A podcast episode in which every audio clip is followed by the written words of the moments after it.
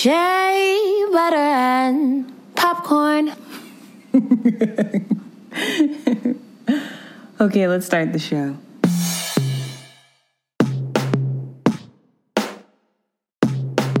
Season Preparati per la stagione 4. Prepárate para la temporada 4. Sit back, relax, and listen. Fridays gonna have you glistening. Get ready for a real good vibe. Shea butter and popcorn. Now live. Welcome to Shea Butter and Popcorn. With Taj and Chels, Season 4, Episode 7. Shea Butter and Popcorn is the podcast where your neighborly film fanatics review our favorite films and shows. My name is Chelsea, aka Chels, singer, actor, blogger, podcaster, and all around movie lover. My name is Tajiana, aka Taj, actor, filmmaker, lover of black stories, black narratives, black everything. Welcome or welcome back. This week it's time for Decade Duty. Yes. So exciting. It's all about the 60s this week. Yes. It's amazing. Welcome to the 60s. Whoa, whoa, whoa, whoa, oh mama. Shout out to Hairspray. So before I get started, I should definitely mention Tippi Hedren's role as Melanie Daniels, who has a resilient spirit and a very outlandish plot in Alfred Hitchcock's The Birds 1961 horror movie. Also, I would have loved to mention 1961's Breakfast at Tiffany's, written by Truman Capote. Audrey Hepburn shines as Holly Golightly, an escort with a heart of gold, so kind of progressive there. My films this week, however, are all musicals. Yeah, I didn't even plan it. Funny enough that they are. And you know, they feature strong women from racehorses and sock hops to baby snooks, you know? So get ready. Here are my movies, everyone. So, first up is West Side Story, classic, classic, classic. 1961, directed by Robert Wise and Jerome Robbins, available on Hulu. So, this film holds a 92% rating on Rotten Tomatoes. It's a musical in which a modern day Romeo and Juliet are involved in New York street gangs. On the harsh streets of the Upper West Side, two gangs battle for control of the turf. The situation becomes complicated when a gang member falls in love with the rival sister. With a screenplay by Ernest Lehman, the film is an adaptation of the 1957 Broadway musical of the same name, which in turn was inspired by Shakespeare's play Romeo and Juliet. It stars Natalie Wood, Richard Beymer, Russ Tamblyn, Rita Moreno, and George Chakiris. I hope I'm saying that right. I love the songs. My favorite songs in this musical would have to be Tonight, I Feel Pretty, Gee, Officer Krupke, Somewhere, and A Boy Like That. But my favorite song and dance number is probably America, which of course is headed by Rita Moreno.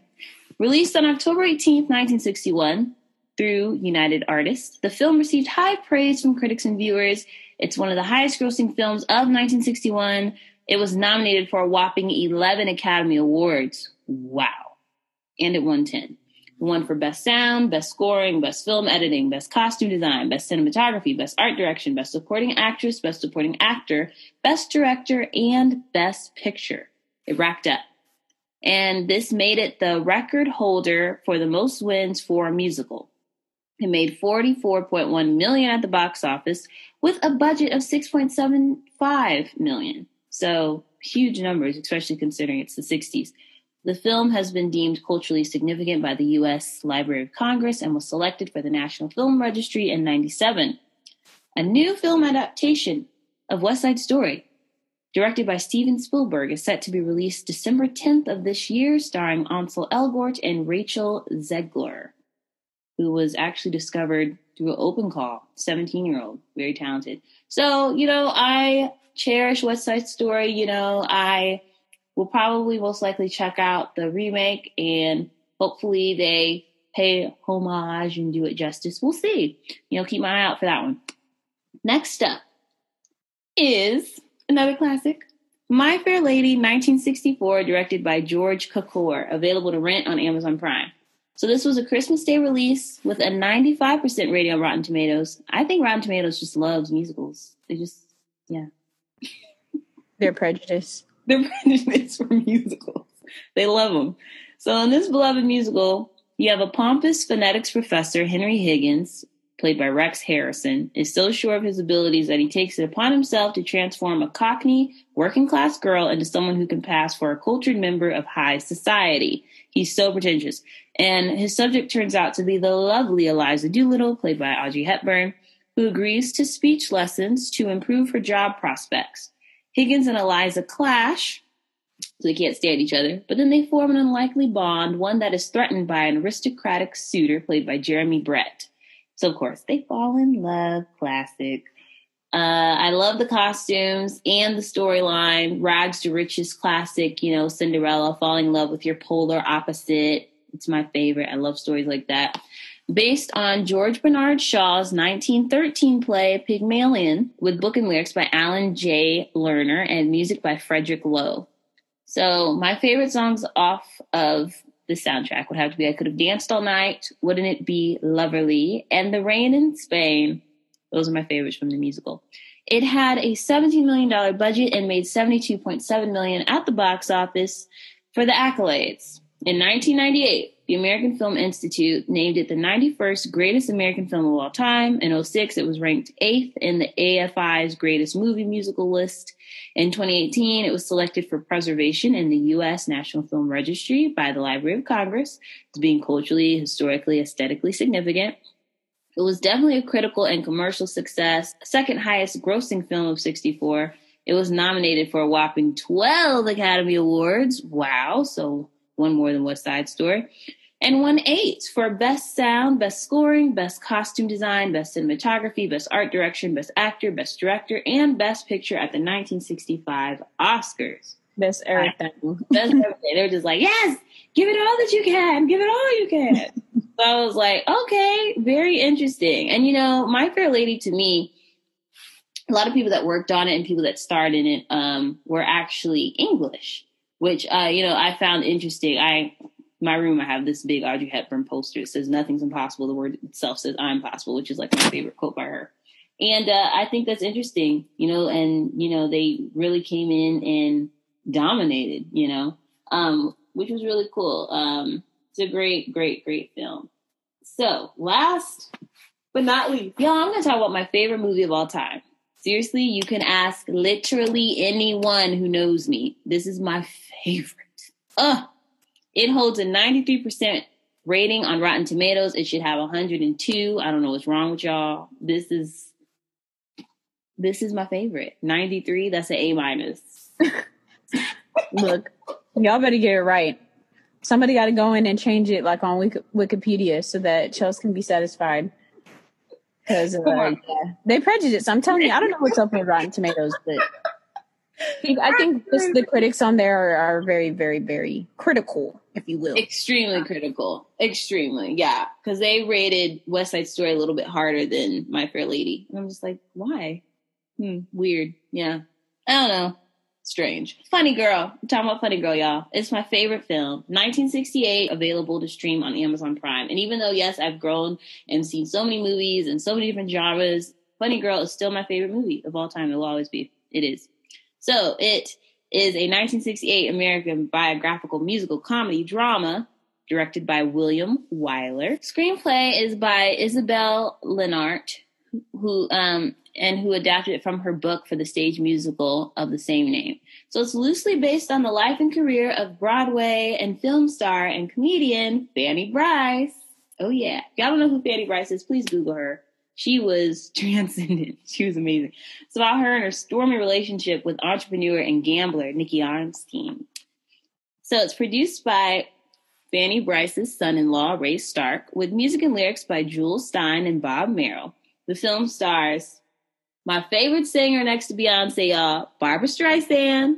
This is her film debut, reprising her Broadway role because she played Fanny on Broadway as Fanny Brice and Omar Sharif as Nicky Arnstein. And my grandmother, she loved Omar Sharif. Oh my God. She could not stop talking about Omar Sharif. Oh man, she really did. Yeah, when he passed, she was she was quite sad. Same with Sean Connery. She loved him too. So, so it has a supporting cast featuring Kay Medford, Anne Francis, Walter Pidgeon, Lee Allen, and Mae Questel. Set in and around New York City just prior to and following World War One, the story opens with the Ziegfeld Follies star Fanny Brice awaiting the return of her husband Nicky Arnstein from prison. Then it moves into an extended flashback focusing on her meeting and her marriage. She's first seen as a stage struck teen who gets her first job in vaudeville and meets the suave following her debut performance. They continue to meet occasionally over the years, becoming more romantically involved as Fanny's career flourishes and she becomes a star. So he seduces her. They decide she decides to abandon the follies to be with him, and after winning a fortune playing poker while traveling aboard the RMS, they get married. So it's about their married life, things like that, and the inevitable downfall that happens with him and some embezzlement schemes. So you gotta check that out. Seriously, it seems impossible to pick a favorite song from his from this incredible soundtrack because seriously, she's my favorite. I already told you. I learned to sing her songs by mimicking her on her records, studying her technique in movie musicals. So if I had to pick, I'm the greatest star. I'd rather be blue over you. It's so good. Secondhand Rose, People, Don't Rain on My Parade, Funny Girl, and My Man are my favorites. So low key, all of them. when I auditioned for musicals in college, I actually auditioned with Funny Girl. And the song that I auditioned for my first play at the age of 12 was Secondhand Rose. And this film got nominated for eight Academy Awards.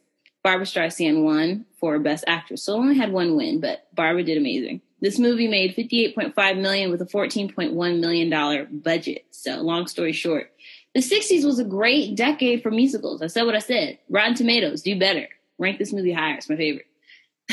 Those are my movies for this week. Taj, you let them know what yours are. Um, I'm super excited. I actually in college got to play um, Eliza um, out of um, Pygmalion. So super like award heavy picks, which is dope. And of course, you know, Chelsea's going to choose the musicals. Um, we love all of them, especially you know the Sound of Music and you know I, I feel like the 60s definitely had that booming you know of musical um, film for mm-hmm. sure. Um, I'm going to talk a little bit more uh, about the heavy stuff, about the you know the horror thriller, you know, psychological thriller type situations, dramatic um, genre. But I want to start off by um, talking about um, all of these films are shoved down your throat in film school, just as a side note. But I'm going to talk about Doctor Strangelove first, um, which came out in 1964. Um, you guys can actually watch it on Prime, but essentially, um, this is a film about what could happen if the wrong person pushed the wrong button. And um, basically, uh, it highlights U.S. Air Force General um, Jack Ripper, um, who goes completely insane and sends his bomber wing to destroy the USSR. And he thinks that communists are conspiring to pollute the precious bodily fluids of the American people. Um, this film um, is directed by Stanley Kubrick. Um, and I feel like this is just a, a, super staple film when it comes to just like political commentary in film. Um, Doctor Strangelove, you know, is commenting. Uh, the full title is Doctor Strangelove or How I Learned to Stop Worrying and Love the Bomb. And it's a very, very um, interesting film. I love satire. Um, and um, it's it says in 2000 it was listed as number three on its list of the funniest American films, actually. Um, and um, in 1989, the U.S. Library of Congress included Dr. Strangelove as one of the first 25 films um, selected for preser- uh, preservation in the National Film Registry for being culturally, historically, or aesthetically significant. Um, this film, like I said, came out in 64 when, you know, the Cold War tension was still happening um, between the Soviet Union and the U.S. So I feel like um, once again, it's just like a huge testament to commentary on what's going on in society and in our world at the time. Um, and yeah, um, I feel like they did a, a pretty good job. Uh, had a 1.8 million dollar budget, and at the box office, it did 9.4 million. So that goes with you know commenting on things that resonate with the times and making socially relevant content. So um, yeah, Doctor Strangelove, an oldie but a goodie. Um, so it's very, very, very interesting. Um, I definitely recommend watching. Um, the next film that I want to point out, oh my gosh, one of my favorite two months of film school. You're gonna watch Rear Window um, because they love it. Um, Rear Window is like the end of the 50s, but I love it so much. And I feel like it is just such a staple classic. Um, talking about Hitchcock's work, directed by Alfred Hitchcock. Um, this film you can actually watch on Hulu, um, and it got a 99% on Rotten Tomatoes because they love it. Um, oh my gosh, actually, um, Doctor Strangelove, it says that it got a 98%. So they're way up there. So these critics, they love they love these films. Um, 8.4 out of 10 on IMDb for Doctor Strangelove and then Rear Window 8.4 out of 10 as well. So they're in the same realm in terms of being sought after and having that popularity. Um, but if you're not familiar with Rear Window, um, which is you know uh, one of his more uh, his films that resonate more with the mystery genre. Um, it's a story of a recuperating news photographer who believes he has witnessed a murder. He is confined to a wheelchair after an accident, and he spends his time watching the occupants of neighboring apartments through a telephoto lens and binoculars and becomes convinced that a murder has taken place. Um, it released August 4th, um, 1954. This film, oh my gosh, has it was so revolutionary um, that people have made parodies and like other content out of this plot of like so many TV shows, um, specifically some of the black TV shows that I've watched have made like episodes out of it. Like for instance, the Parkers, where Nikki had that episode where she was looking out the window with the binoculars. Um, it was like super funny because it's like, you know, if you know Rear Window, you're like, oh, duh, this is where it originated from. So Rear Window is super uh, revolutionary. It's a super unique plot and uh, it's very scary. Um, the pacing of the film definitely, I feel like, ramps up that you know it's it's very slow um, feeds into the mystery and the thriller of it because you're just anticipating like what's going to happen. So yeah this film is bomb. Um, so we we love it. They had a one million dollar budget and did 36.8 million at the box office. Say less um, but yeah this film is amazing. Um, i de- definitely recommend watching it um, to especially get the style and the tone of like um, cinema from the late 50s, early 60s, I definitely would recommend. He's very um, like progressive too, I would say, because mm-hmm. it makes me think of another movie, 59, you know, the Kurt Taylor, yeah. uh, North by Northwest, which oh, yeah. midterm on in, in film class. And that movie too, with the pacing and stuff like that. It's, it's, it's good. We did have some movies that touched on some serious subject matter too, like Imitation of Life, which came out in 59. It's a remake. It there was another one in the 30s, but the good one is 59 with Lana Turner. Y'all watch that too if y'all can hear me, because that's it. Listen to her recommendation. Imitation of Life is something else. Yeah. yeah, most definitely. I mean, I feel like all of those like late 50s films, they have such just like scary plots. Like, what? um and and like a lot of them you know whether it's i mean you know imitation of life drama romance but like depending on its genre it it just I feel like they kind of started to make a, a a stamp or a blueprint for these genres during this time.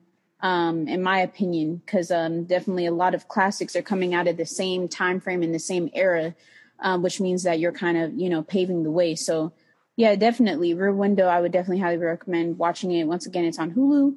Um, and um, everybody liked these ones. Of course, y'all like the popular ones. Uh, anyways, um, last one is um, one of my favorites that my uh, film teacher put me on to, and I'm very appreciative. Black Girl, um, 1966. I love it. We love to see it. Um, man, this film is so revolutionary. Um, this film uh, came out, yeah, 1966, um, and a Senegalese woman works as a maid in France for a couple white couple who treat her as a slave. very straightforward, but it's so groundbreaking because of the dynamic. Um, the the plot was just so it it hit on so many different like layers of like black identity and like you know slavery and servitude in terms of like you know uh the larger context of like relations between black and white people and specifically you know this is highlighting senegalese culture um and it highlighted a lot about you know uh, i'm talking about servitude in relation to you know white people and home life and dynamics um and the peek into that um this was directed by um Ousmane Sembène and um rest in peace um but it came out January 12th um, released in New York. Um, I love it. I love it so much. And um, because, you know, it's, you know, the French title, La Noire de, you know, which means the black girl or woman of, as in someone's black girl or black girl from, give more recognition to international cinema. So um, I believe you pronounce it, is it Mbissine, Mbissine T. Duop, Diop um you should definitely definitely watch her projects and watch this film because yeah this is amazing um but yeah those are my picks please go watch them they're amazing this one also had a 96% on rotten tomatoes so if rotten tomatoes says that it's above a 90 you have to watch it unfortunately it's weird because the google user said it's 67% so the google users didn't come through today for black girl but it's okay um, so definitely, definitely watch them. And yeah, those are my picks. Yes, those are so good. Yeah, Black Girl's part of TCM lineup, y'all. HBO Max, please stream that. That's an excellent movie. Uh, thank you all so much for listening. Decade Duty will be back soon, so keep streaming this podcast. Tune in next week for our FUBU special. Oh yeah, baby. For us by us. What you mean? In honor of Black History Month. Yes. Yes. Last week of Black History Month, y'all. Let's get it in. Love it. For sure. Shameless plug, I will be speaking on a panel and performing next Thursday, the, the 25th, on Facebook Live for the Jackie Robinson Arts and Humanities virtual lecture series hosted by my alma mater, Pasadena City College. Very excited. I'm super excited about that. So, I will also be discussing my educational pipeline from community college to a four year university. So, be sure to tune in and you Oh can get details on my social handles. So check that out. Shout me out. I'll be sure to say hi. Speaking of social handles, feel free to follow us on social media to stay updated on this podcast. Follow us on Twitter at Shea Butter Pop, on Instagram at Shea Butter Popcorn, or follow us individually. You can follow me at Chelsea J Music on Twitter or Instagram. And you can follow me at Tajana Okechukwu on Instagram and at Tajana Tweets on Twitter. Let us know what you thought. Love it. Mm. And what you want to hear next. Yes, yes. Yes. Let us know, you guys. Decade Beauty will be back. And this is fun. Yes. Let us know your favorite films from some of these decades too. I'm very curious to know. From the 60s. What do you like? What do you Welcome to the 60s. again, you know? That was so prevalent in the 60s that you want to see now. Yeah, definitely, definitely. Please let us know. Hit us up. All right, y'all. See you next week. Alrighty, bye.